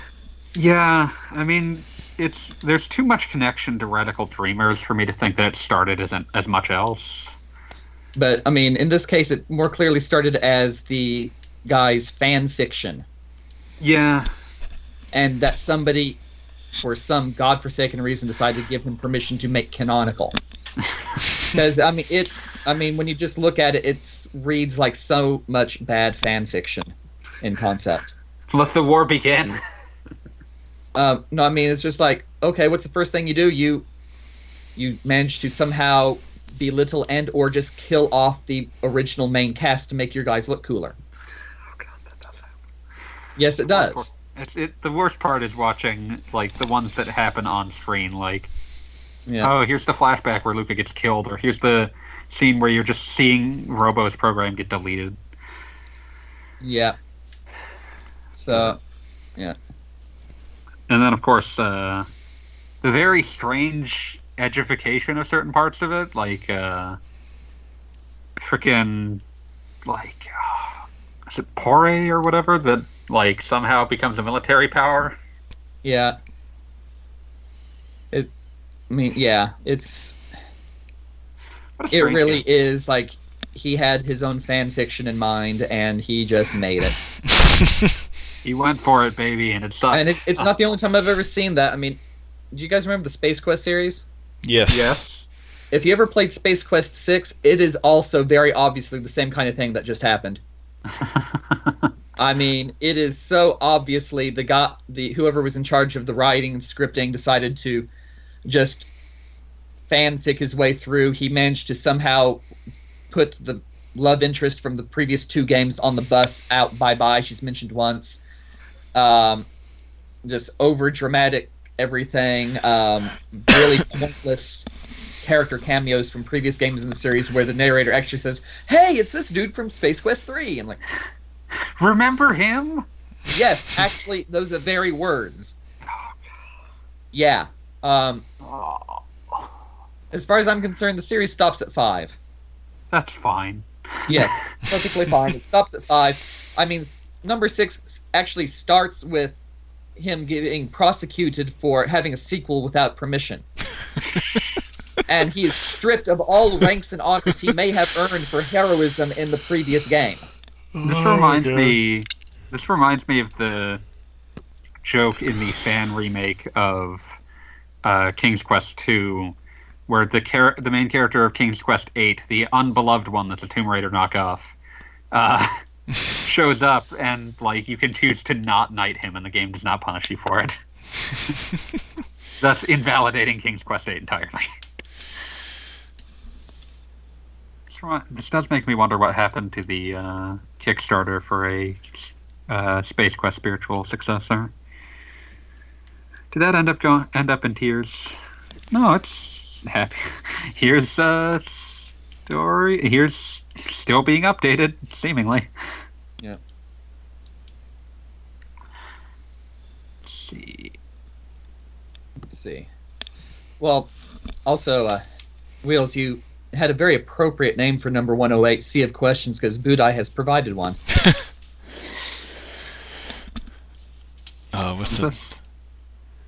So his next question. Wait a minute.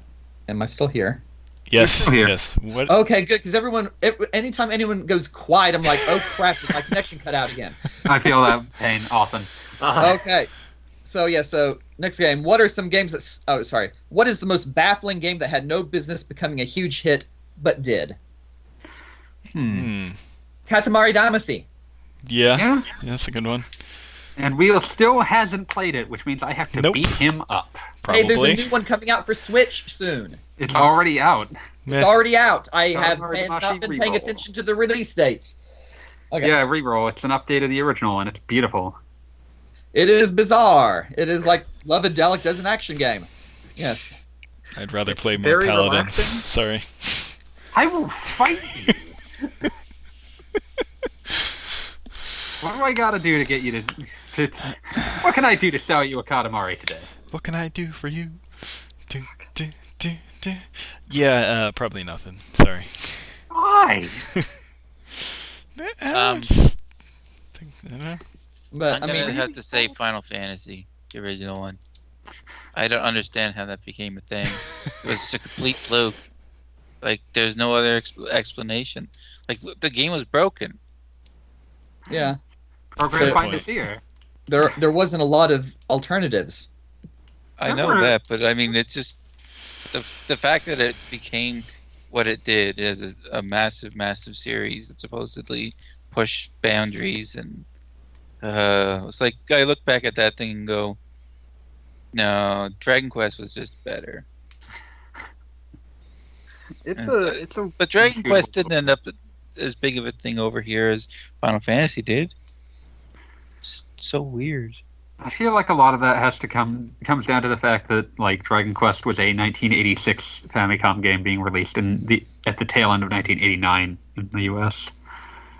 Yeah, It was it was not the time. Like people had sort of moved on. It looked old. Even at the time, it looked old. I think they might have had a lot more success if they had started with Dragon Quest three, Mhm. but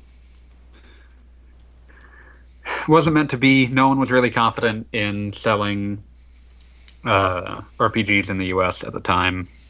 Uh, so at least on consoles, anyway. On PCs, they were already a big deal, but uh, so he just sort of ended up with a lot of strange circumstances.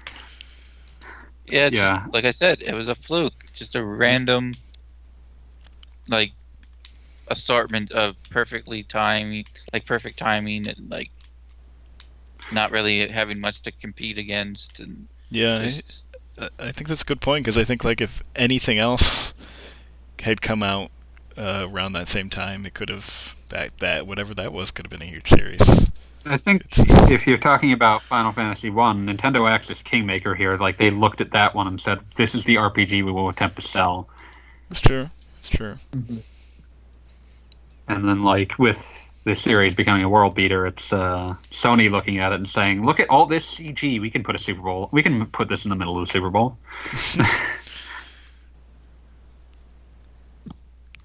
but both of those things are sort of what catapults it to the top of the heap.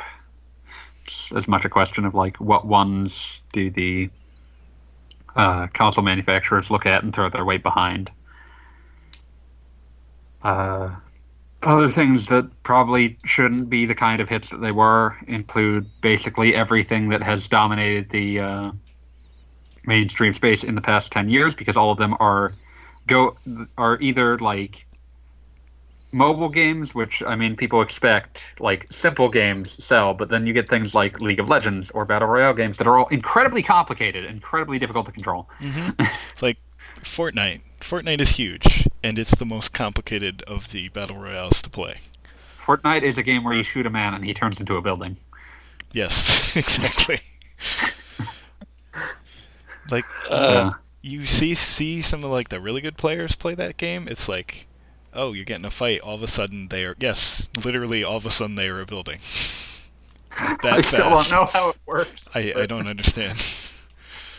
But yeah, it's one of those things where like conventional wisdom says that simple games sell the most, and that's why you see a lot of games that sort of try to reach for a broad audience by simplifying. But then you get games like that where like if it's weird enough and it's interesting enough, people will learn to play it even though it's hard. Right. hmm I mean, granted, you could look at pretty much anything from the arcade scene in the early '80s and think, how was this ever popular? Mhm. But it was popular because it was available. Unless it's Pac-Man, I can still understand how that works. Yeah. But yeah. okay, Okay, so I have to say first that I actually kind of like the series, but I don't understand how Hyperdimension Neptunia became a thing. That was Um, not a series I expected to have 12 entries, I'll be honest. I I think, Yeah, I think budget has a lot to do with It- it- It's because the company that makes it is really good at figuring out exactly how much profit they can make on a first weekend in Japan, and they know exactly which demographic they're aiming for. And anything beyond that is just gravy, and they manage to somehow get more than what they expected. Yeah, they they hit a nerve, and I'm not quite sure what nerve they hit because I'm not the target audience. I don't think you want to know what nerve they hit. No, I know what hurt nerve they hit, but I mean in terms of like a lot of things hit that nerve. There are Yeah, other nerves yeah. that you hit in in connection because they must have. Yeah. I well, don't- if you played the, uh, what is it, Rebirth Two, yeah. one that everybody thought was like the bad one because you're the, uh, what are they, the kid, the CPU kids, whatever they crap they called them, The portable versions. and Yes. and like if you go through and get all the endings to that thing, which I did, I've got a platinum trophy on that. Well, Um, Uh huh. that game is actually really good. It actually has a really good story, and there's some really like emotionally impactful things that happen in there. And I'm, and everybody else that likes the series is like that game sucks, and and those characters suck, and all this other. And I'm like, but it was actually a pretty good game. And you go to into three, and they turn like Nepgear into like a, the butt of every joke. Yeah, It's I like, come on, I she was told- so I totally agree with you. I that's the one I actually finished and reviewed, and then I went and played three and got like bored out of my mind. It was the only game that had any kind of like character progression, like like the the, the character actually, you know, evolves through the course of the thing, and and it's just, I don't understand why nobody else seemed to like it. Because it was not aiming for the same stuff that was making the series popular with its fan base. Well, to be fair, the first game came out and nobody liked it. but they it was so bought bad that they had to go and completely change the whole thing to try and make it a thing. Which, Yeah. I mean, it It's But but it was sold on the cheesecake factor, not on the actual playability factor. Uh, true enough. I mean, I, I remember booting up Neptunia 2 because I got it in a lucky bag, Oh, yes. and it's like in the very first scene is like, oh, we have the looks sort of underage um, female protagonist in a very obvious bondage situation Mm. with Gainax boob physics on an Mm. actual flat image. Okay, we're turning this thing off. I'm gonna sell it back right now because I'm a, I would be embarrassed to let my then girlfriend see me with this thing. Good choice. Good choice. Uh, Pretty sure that's say- like the only image like that in the game too. Well, And it's in the first five minutes. yeah. when you get to using what's your name, Uni, or Uh-huh. whatever, the the the one for the uh, pl- Lastation, Yeah. the Vita, whatever. oh, uh, anyway, tragic. uh, you'd see her underpants quite a lot. Uh, She'd even have a, a she had a special That's- move where that fired like a giant beam, and as the beam fired, her clothes just kind of went up, and it's just like, oh, oh, thanks. And Flash. yeah. I was just like, that is so completely unnecessary. But, But it is so appropriate for the series. yeah. and, and, and uh, to be honest, it probably was completely necessary to make the sales that they wanted to get. Yeah, that that reminds mean- me of um, uh, Hyperdevotion Noire. I think I've talked about this talked about this on multiple occasions. It's a really good strategy RPG from our good friends at Not- Sting. Sting, not our actual friends. No, uh, uh, that it, um, it's it's really good. It's got some decent humor in the story, and then it randomly goes and turns basically into softcore porn randomly on occasions. Yes, that sounds about right. Yeah. I Uh, will, also, how about the uh, Moe Moe Chronic or Moero Chronicle series? Um, Monster Monkeys. you will not make me contemplate that. We are moving on. I will leave with one more statement. Um, I, I still have a copy of one of those games on Steam because somehow I got it through. We had we had Steam codes, and eventually I'm going to actually have to live up to my promise to Mac May Rest in Peace to actually play and eh, do an impression or something on that thing. I mean, my old computer couldn't handle it properly, so I, it was off the hook for a while. But now I've got this thing. safe. But now I'm no longer safe, so I really need to actually try it. I suppose maybe eventually. I wish to leave this discussion on the notion that it feels strange to me that this is the most successful product with any even tangential connection to the Sega 32X. Why do you name your character after the 32X? You are setting yourself up to fail. Uh, because they wanted a heroine character who was not actually connected to anything currently in the console wars. Sega's dead, baby. Long live Sega. Uh, welcome to the next level. Uh, let's moving forward. Um, let's see. Uh, did, we probably should hit this one when we were talking about uh, Pokemon. Pokemon stories I've already talked about. Which one has your personal favorite? Favorite Uh, story? Yeah, Uh, Um, black and white with the Black and white. of PETA. Yeah, that one's that one's the real standout one. You got N. He's cool. He's a good rival. I, I'm in the process of playing that, so I can't really pick that one just yet. Although it probably will end up being my favorite story. That one also is the first one where they were like, "What if we just like incorporated the cover legendary like to the point where you have to capture it," Hmm. which is not something they had ever really done before, and which is kind of interesting. Yeah, I yeah, I really like that. I like the you're eventually going to have to actually deal with this the, that legendary you see on the cover. Yeah, and, like the, that comes they come up in the earlier games like Diamond, Pearl, Platinum, but you don't have to catch them. Right. Black and White will stop itself if you try to not catch the legendary. It will force you to go back and catch it. because otherwise the whole region is going to get blasted to pieces. Hmm. So you get you go and you get that dragon that has a jet engine for a tail, and you use it to fight the other dragon with a jet engine for a tail. And, and honestly, why on earth would you not want uh, A dragon either of those jet engine. dragons? Yes, they're both really Yeah. awesome. Zekrom and Reshiram. Yes. Yeah, I I love. Uh, I think I, I love Black and White one. I've never played Black and White two. They're probably good, but like It was is a actually a part pretty of good sequel. Yeah. Yeah.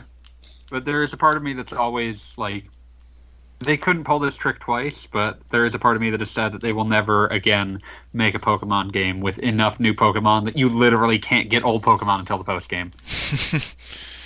Yeah. I for someone that uh, destroyed themselves on the original generation, I love that idea.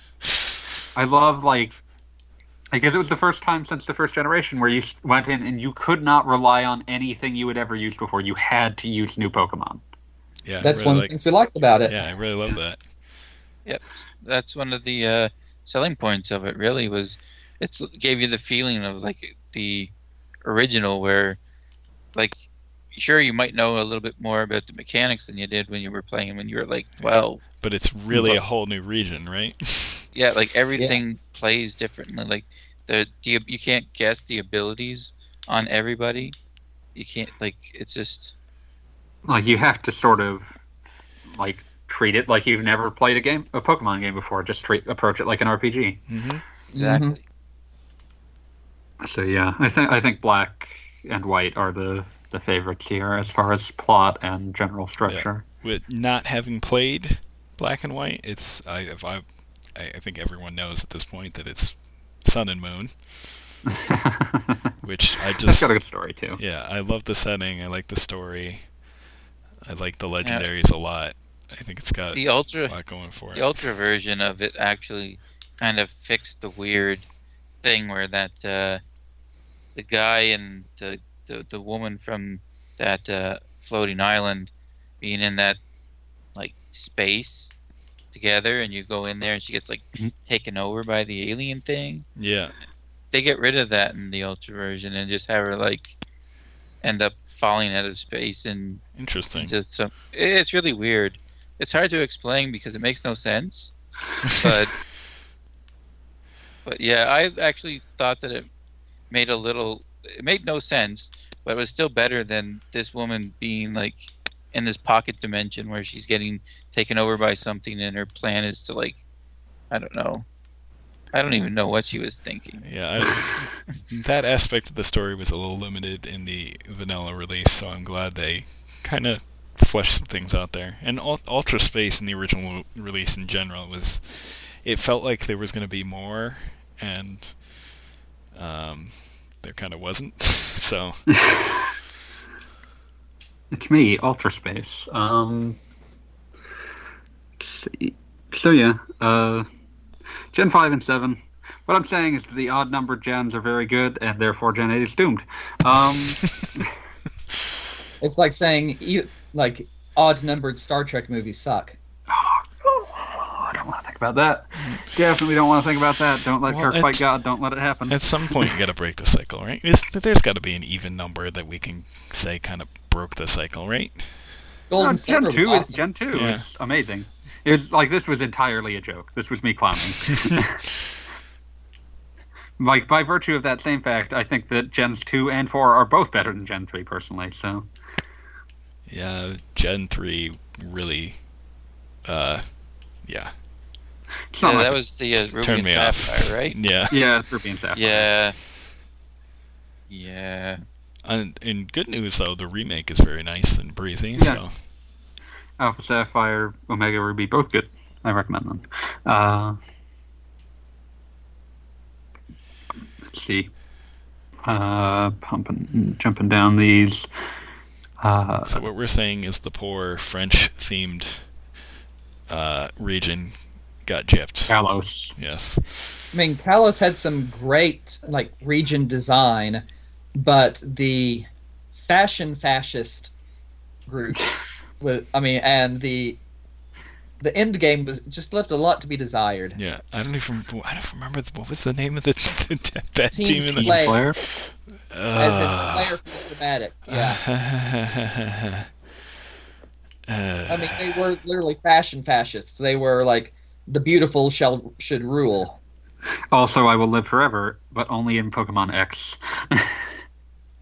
in Pokemon Y, they were just making a weird Pokemon nuke. Very strange. Well, they were in both cases they were attempting to rid the world of ugliness. Yeah, it's just weird that in Pokemon X it was like this explicit, like, oh, also it'll make me live forever, but in Pokemon Y it's just sort of like, eh, mm, mm, mm, I just want to kill people, basically. At least the legendaries were cool. Yeah. Yeah. Xerneas and Yveltal are cool.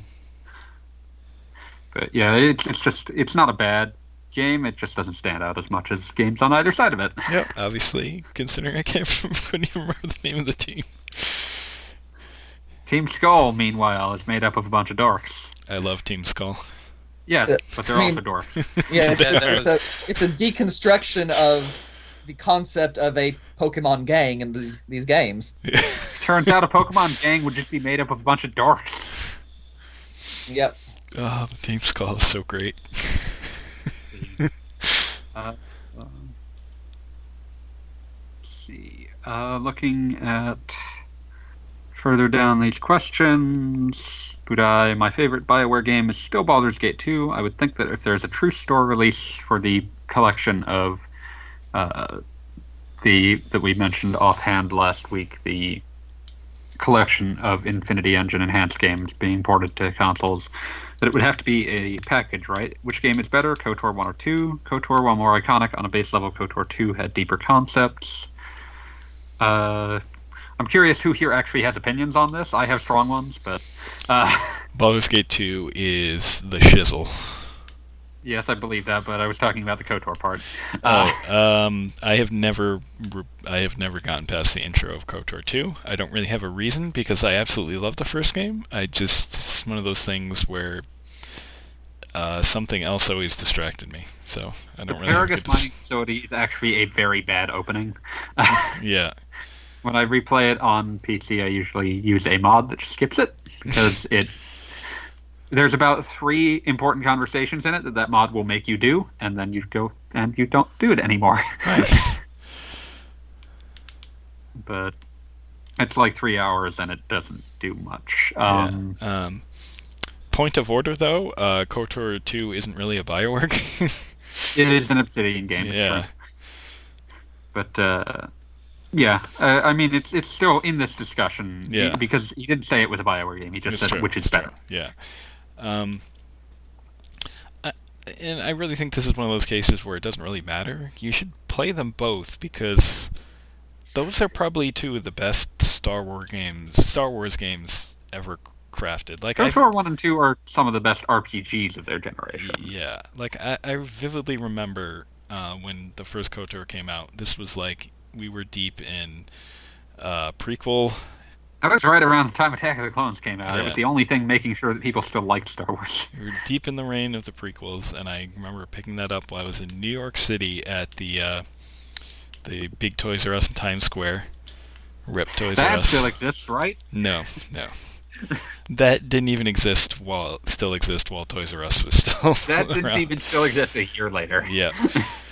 Uh, well, I don't. I actually have no idea when that closed, but it was a while ago. I'm yeah. googling. You keep talking. Yeah, okay. But yeah, I picked that up, and I remember firing that up, and it was just as a Star Wars fan that was kind of like sad from the prequels. That was like a breath of fresh air and really kind of reinvigorated my fandom. And it was it was really the best thing to come out of Star Wars for a long, long time. So. And it's Toys still R Us actually left that space in 2015. Oh, jeez. And yeah, it still holds up. KOTOR absolutely still holds up. Great game. It's it's a more iconically Star Wars story than KOTOR 2, which tries to be very much Chris Avellone decides he's going to break the mold. uh, I don't know how much of the about the story Wheels knows, so I won't bring it up. No, go ahead. Um, Well- actually, uh, maybe not. Yeah, it, it's worth playing, but it's very much like Chris Avellone has some bones to pick with Star Wars as a whole, and he's going to use this game to do it. oh boy. Uh, So Speaking of Obsidian, their new RPG looks so good. which one? Outer Worlds. Yes, Outer Worlds. Oh yeah, Pillars of Eternity 2 Deadfire is supposed to come to consoles soon. uh, including Switch. Yeah. AKA the one I'll play it on, and I'll probably play it in turn-based mode. Good times. Um, moral of the story: um, buy Baldur's Gate on everything when every on every platform. I'll grab it and I'll enjoy when it manages to crash so hard that it explodes my Twitch. Um, that game is so good and has And such good voice acting. very, very buggy. Yeah. Um, yeah, let's see. Um, not as buggy as some recent releases. listen, that, that game was probably pushed out at least nine months too early. oh yeah, Uh, let's see. We're talking about Anthem. Yeah, we're talking about Anthem, which, in case anyone missed the news, apparently is capable of bricking so hard that it destroys your PS4's firmware. um, Uh, that's always fun. I don't even know how you manage that, but it's terrifying. Uh, Uh, yeah, I'm I'm still not convinced it's actually bricking anyone's PS4s. I think it might just be like hard crashing and people don't, aren't clear on how exactly to get the thing reset. That's, when in that case, the answer is remove the wall outlet. yes, which is ridiculous, but it's still not breaking the console. Mm, the reports I heard were to. Uh, I, I want to say the tweet I saw was sourced to Jason Schreier of Kotaku, who was uh, hearing reports from developers. Oh, okay. I take it back then. That's not good. Yeah, that's real bad if that's true. It's, Um, it's bad, but at the same time, I have to question. Um, that's got to be it. That has to be at its deepest an OS issue because there should never be. there a- should never be a way for your game to have that kind of access to the Yes. OS to do something like yes, that. there should be some sort of separation where there's never a case where the software is going to destroy the firmware on your hardware. Like it, that, the whole that the whole point happen. of the firmware is to manage memory like that. Right.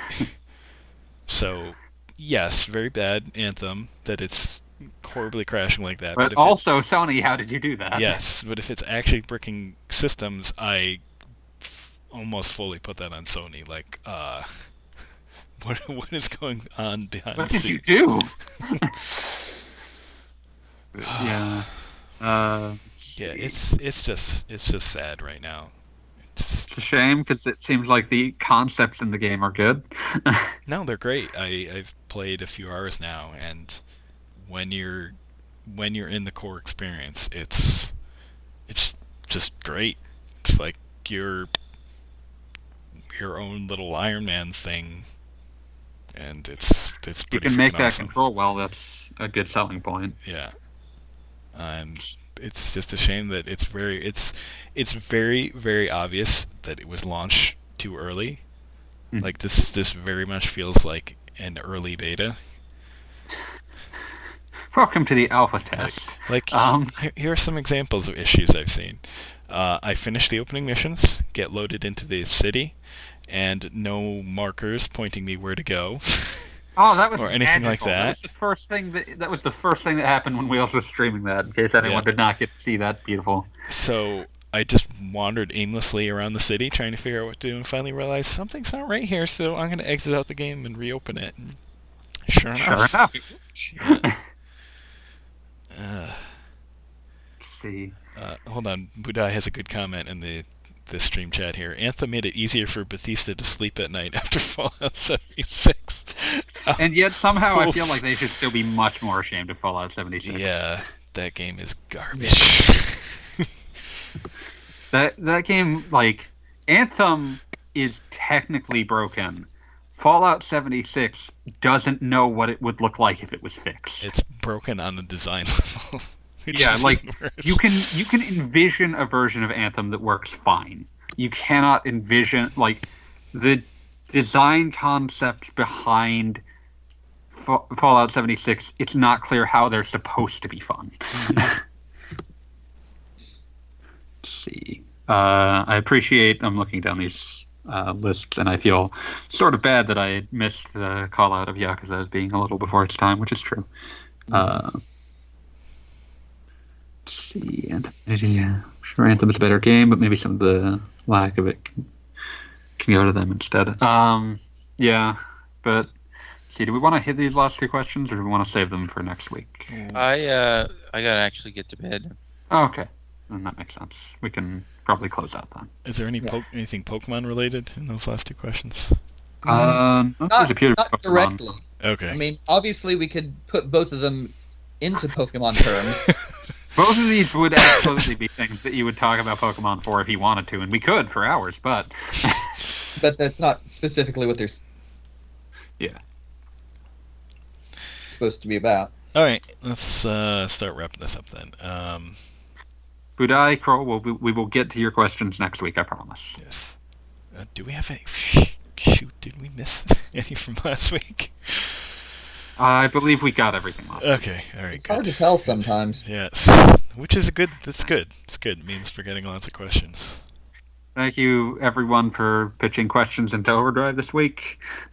Yeah, that was uh, that was a pleasant surprise. Like I, I think I pulled it up either to early today or yesterday. It was like, oh, we probably maybe got a few questions, but we can make it work. And then it's like, oh God, and the irony is, of course, that we could have literally talked about Pokemon for three hours, so. yeah. But still. Nothing iron, nothing ironic there. Yeah. But in any case, uh, I guess this is the end. Does everyone want to plug things? Um, a- as usual, I have a series of pen and paper RPG related stories on Amazon. Pr- mm-hmm. Princesses of the Pizza Parlor. First three episodes available now for Kindle, ebook, whatever. Nice. And we're still working on reformatting and redoing the print edition. Hmm. Important. So that should be by the end of this month, I hope. oh, so- nice. Yeah. And then just keep on putting out more episodes. Nice. I've got like nine. Like I've got literally have three paperbacks worth of story here. Wow. Yeah, last pa- the last word count was like two hundred twenty thousand words. Not finished yet. oh, of course. No, but I mean it's. I mean the story's told in like episode format per game session, Mm-hmm. so it works out pretty well. Yeah, gives it a nice way to delineate. Yeah. Uh, Lol whoops, anything you wanted to? Yeah, uh, you can follow me on Twitter at lolwhoops, L O L W H O O P S, and I actually have taken to uh, streaming. I Oh, nice. actually have been playing Xenoblade Chronicles 2 on stream and only on stream. So Oh. if you want to come by and watch it, each day that I do it, it's going to basically be, you know, a continuation from today, directly from save point that I do at the end of the show. So if you feel like watching that, other things I stream mostly have been Diablo 3 on the Switch. It's, I uh, can't help it. twitch.tv slash LOL whoops. Yes, yes. Okay. L O L W H O O P S. So that's all I got. Oh, that sounds good. And me and Wheels, I mean, we're we're exactly the same place. Comments are where it's best to reach us. We can also, you know, shout at us on the Discord, and we'll probably respond. Yeah. Uh, I have also been streaming some stuff on the main RP game gamer channel occasionally if for some reason I can't uh, log into the RPGamer Twitch account, it's on the Ask Wheels account, and I just host myself on the RPGamer account. But you can always find it there. I usually post it in Discord. Um, but I've been streaming some Anthem, and we'll probably stream some more um, God Eater 3 at some point as well. So I'm commonly there, only vaguely paying attention. Yes. uh, so keep an eye on that. Um, and I will. I also stream some non-RPGs on my main Twitch channel. Uh, usually when I'm playing stuff, something with my sister while she's streaming. So that's like some Apex Legends and Overwatch. And so you can see, eh, which that worked out great, didn't it? Yes, which included one time me and Dave actually playing Apex Legends, and that was something. We learned a lot about the limits of grappling hook technology and Yes. how much your grappling hook character will shout about using his grappling hook. Yes. We also finished in second with a total of two team kills. Listen, it's a legitimate strategy to run like a coward. Yes, it is. Brave Sir Robin ran away. Like, just remember from the tick, Arthur's wonderful battle cry. Not the face! Yes. Sucks when you get shot in the face. I don't Oh, recommend God. it. Oh man. We have to before we conclude, I do need to briefly bring up the folly that Wheels dropped us into at least one time. Which, It was beautiful. We we touched down right next to another team who touched down like 10 seconds before us, pulled out guns and killed us all immediately. Ah, yes, good times. Good times. Do you not let interesting Wheels definition of good. do not let Wheels jump master if he's going to do that. Uh, okay. But yeah, questions in the usual places. Uh, I don't do things. Uh, I was recently on uh, a Castlevania retrospective podcast that was already mentioned. Uh, if you want to get hold of that, I don't remember the URL, but I would recommend uh, checking the Twitter of uh, departed guest Eric RPG's uh, Twitter should have a link in it somewhere. Uh, I believe his Twitter is just Eric RPG, right? yeah, I believe so. Uh, so, if you feel like you need to hear me rambling, but in a Castlevania context, it's there for you. Uh, otherwise, uh, I guess see you, Space Cowboys. See ya. Yeah. Hi. Um, Wheels is still streaming Paladin. oh god, where's the stop button on OBS? How do I stop? stop?